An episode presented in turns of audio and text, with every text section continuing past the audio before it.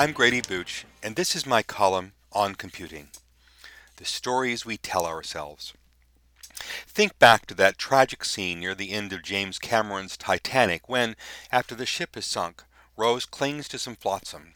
Her lover, Jack, tries to hang on, only to slip away as hypothermia overcomes him. From a cinematic perspective, Cameron's storytelling skills were particularly powerful. You could almost feel the frigid water enfold you, and you could easily project yourself into the fierce and intimate solitude of the moment. From an astrophysics perspective, however, that scene was all wrong. When he first saw the movie, Neil deGrasse Tyson noticed that the stars in the background were out of place. Even worse, as he went on to observe, they were sloppily rendered, with the right side of the star field projected as a mirror image of the left. For Tyson, this was a fundamental error of astrophysical fact, made further egregious because this error was in such stark contrast to Cameron's usually obsessive attention to detail.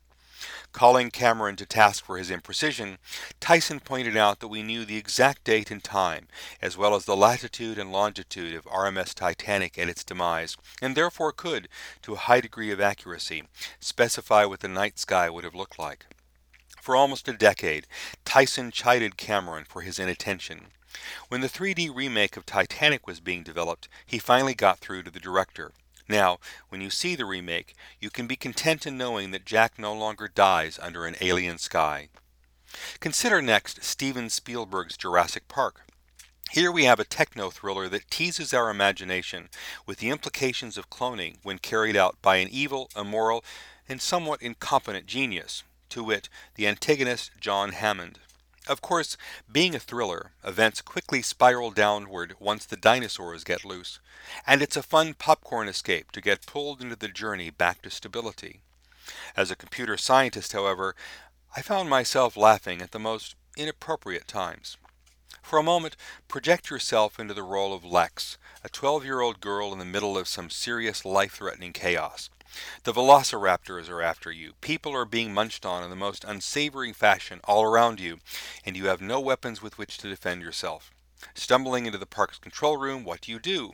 Well, being an expert hacker at such a tender age, you glance at a computer screen and observe, it's a Unix system. I know this. It tells you everything. Lex quickly hacks into the Jurassic Park online system, JPOS as it's called in the movie, thus setting into motion the events that bring the park back under control. To quote actor and Twitter superstar George Takei, oh my.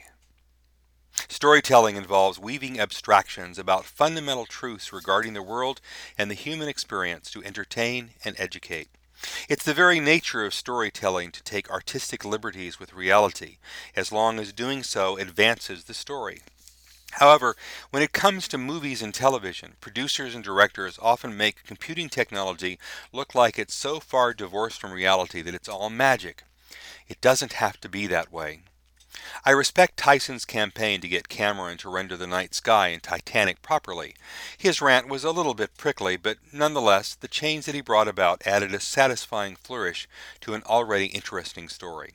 However, when it comes to the profoundly strange ways in which computing is rendered in the media, it would take a legion of Tyson equivalents to bring about some degree of sanity to the entertainment world's portrayal of hardware and software. Consider another Spielberg movie, Minority Report, starring Tom Cruise. Here we have a great example of user interface porn. This is what future human computing looks like to a great filmmaker.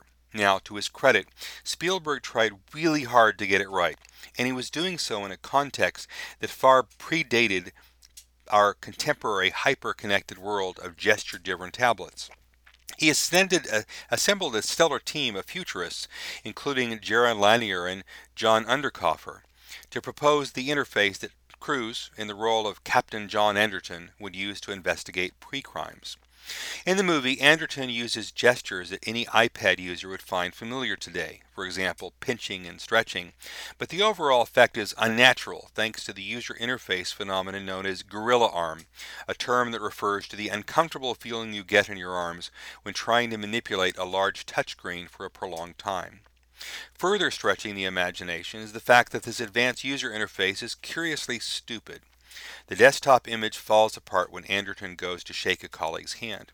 And strangely inconsistent, why does Anderton have to pick up a ball that lazily rolls down a tube, a physical object representing the pre-crime in an otherwise fully virtual environment?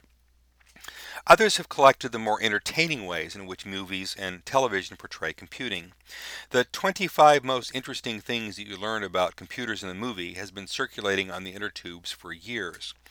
More recently, the good folks at the Den of Geek have generated another, another list of the things that movies think computers do. Two items on that second list particularly resonate me, with me. The ability to zoom and enhance any digital image, Many of the television crime dramas particularly engage in this magic as a significant plot point. And the fact that software and hardware are portrayed as infinitely compatible. In what universe can a developer working for a cable company develop a virus that can infect the computers of an alien species as in Independence Day? James Cameron has done a wonderful job of cataloging the use of computing hardware in movies and television on his site starring the computer. If you investigate the history of computers in the movies, you'll find that the A IBM AN/FSQ7 looms large in the early history of sci-fi making. This computer was actually part of the semi-automatic ground environment or SAGE system, and the massive scale of its front panels, together with its propensity for lots of blinking lights, made it perfect for movie making. For you budding filmmakers out there who want to direct your own techno thriller, you too can rent such ancient computers from any number of places. Woody's electrical props, props in Hollywood is among my favorite in this space. When it comes to software in the movies, we run into some fundamental problems. Unlike hardware, which blinks, buzzes, and sometimes conveniently blows up in the most spectacular fashion, software is not particularly photogenic.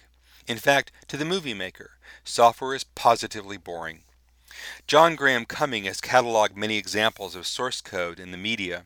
What you'll find is if you peruse his Tumblr articles is that the storytellers tend to grab random code that at least feels like real software to a non-technical audience. That's understandable. Movie making is mostly about feelings, not facts, so if it looks good, that's good enough which explains a lot about CGI funneled fueled movies that are heavy on effects but staggeringly thin on plot or character development. I can accept that illusion, but I'm especially disappointed in a Neil deGrasse Tyson sort of way regarding the way that the process of programming is portrayed. It either looks like the frenzied activity of pizza-fueled post-teens, as shown in Sorkin's The Social Network, or some magical feat that really smart people can do all the time, every time, if and only if they know the proper magical incantations. The magic of software is no more more evident than in movies such as Sim 1 or Simone or the more recent Her where everything computerish, especially sentient computerish things, is just a simple matter of programming. I accept that late night pizza fuel development happens all the time, but as a developer I also recognize it's only a small percentage of the reality of sustainable professional development. Innovative ideas indeed often spring from the solitary work of a small group of programmers, but turning those ideas into industrial strength systems involves a lot of boring yet essential blocking and tackling. Furthermore, as insiders, we know that software intensive systems aren't magic and that everyone can learn those incantations. And that's the key to realistic storytelling involving computing. We must certainly celebrate what computing does to advance the human experience, but at the same time, we must demystify the inner workings of the technology itself. To that end, I'm delighted by the Hour of Code project from code.org because this is part of the journey of making computing an essential life skill. Still, there's much more work to be done. We must continue to tell the story of computing in a way that invites the public behind the curtain and gives them the tools to contribute to their own unique life stories.